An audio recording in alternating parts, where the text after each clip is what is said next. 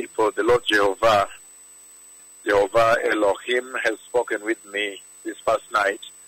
The Lord Yahweh, this past night, He spoke with me, precious people, in a very, very astounding manner.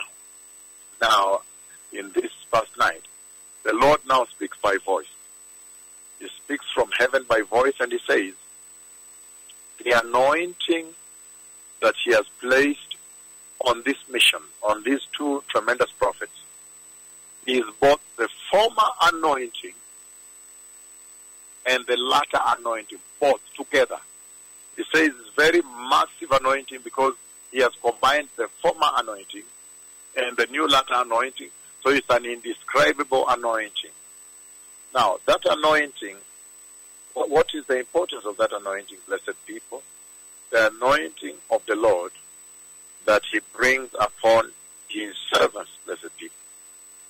Number one, that anointing is really to bring witness to every nation, to bring witness, to witness to all nations about the coming kingdom of God. And that's why you see cripples are getting up and walking, blind can see, deaf can hear, mute can speak, paralytic, and every kind of disease. HIV healed, Mama Rosa was resurrected and lived for one year and eight months before she went again. So tremendous time in the history of the church. A dead, decomposing, and rotting corpse wakes up and continues to speak, says, don't ignore these prophets. Don't ignore these prophets all the time. And so to witness the cripples walking, the blind seeing, the cripples walking all across, walking, the blind seeing, the deaf. And so, and the gospel of the kingdom shall be preached in all the world for a witness unto all nations, and then shall the end come. Matthew 24, verse 14.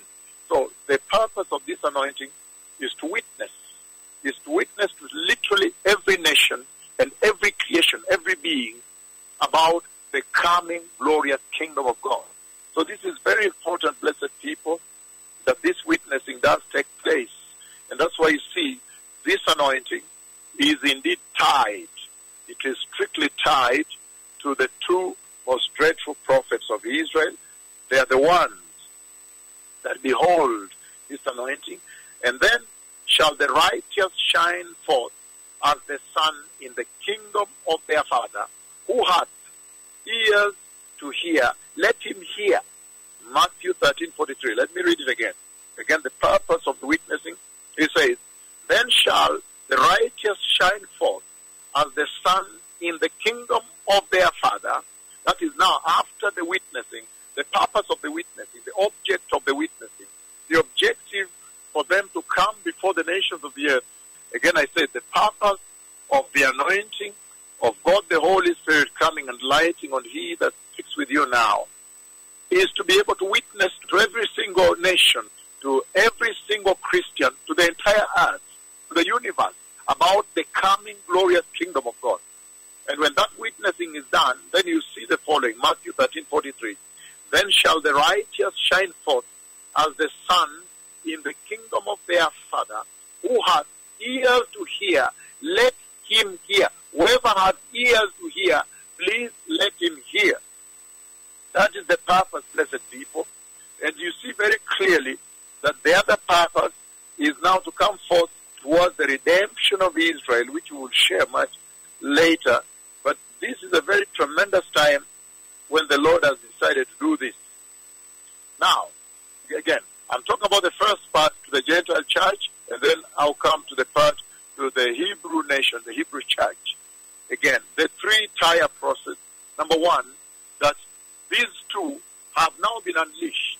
They have been released by heaven to you to be able to witness to every soul, every living being, to every nation, every community, every language, every tribe, to the entire earth, to the whole universe, to minister to them on the upcoming glorious kingdom of God, to witness.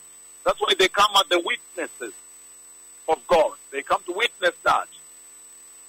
And then I read from the book of Matthew 13:43 where he says very clearly, then shall now the righteous, after witnessing them, they become righteous.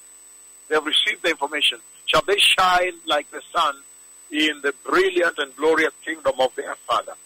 And then now the fourth part, the fourth part, right before they enter into the glorious kingdom of their Father, that will now be the maturity of the church.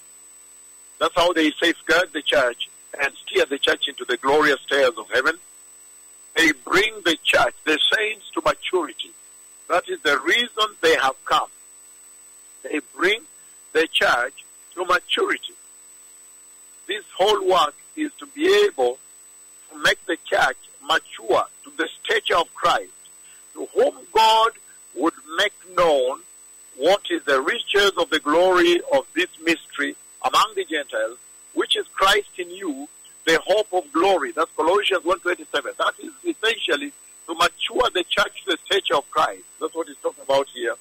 And I'm reading on, he says, My little children, to whom, of whom I travail in birth again until Christ be formed in you. Galatians 4.19. Again, that Christ, the objective of the gospel, be achieved in you. That is the purpose of their witnessing before they move on to the next dispensation. He says, thou, O great mountain? Before Zerubbabel, thou shalt become a plain, and he shall bring forth the headstone, capstone thereof, with shouting, crying, Grace, grace unto it. Zechariah 4 7. So he's saying this is a tremendous time, blessed people, at which now he will eventually now move to Israel. You see that now. Zechariah 4 7, that's the other mission that the true prophets, the mightiest prophet of the Lord, will have now in Israel, but after the church is taken away. And so essentially, they come to make real to you the kingdom of God. That when now a cripple walks against the laws of nature, the known medicine, conventional medicine, or the HIV is deleted from the blood, then the kingdom of God becomes real, becomes the real place for you that you will aspire for. It is coming. So you prepare then for the highest paradise, where the tree of life is located, blessed, blessed people. Walk on the golden streets, to have the opportunity to see God face to face, to have the opportunity of seeing the angels of the Lord worshiping with you before the Lord, and to bring you to this only permanent kingdom ever. There is no greater kingdom, the most powerful kingdom that ever be.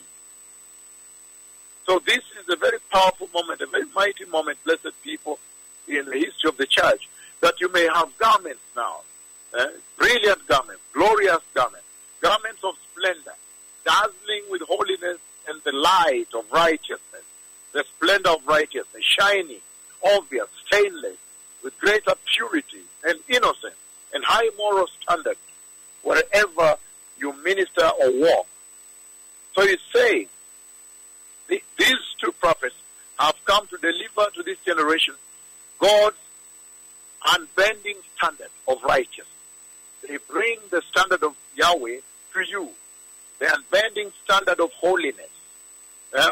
They come to you as, uh, to, to measure the doctrine, to be able to correct the doctrine, to bring holiness of God to you and counsel, nullify the apostasy, and bring to you the unchanging integrity of heaven, that you may be able to see how they minister and minister and minister, that you may see God's irreducible minimum for the coming of the Messiah, that that standard cannot be broken.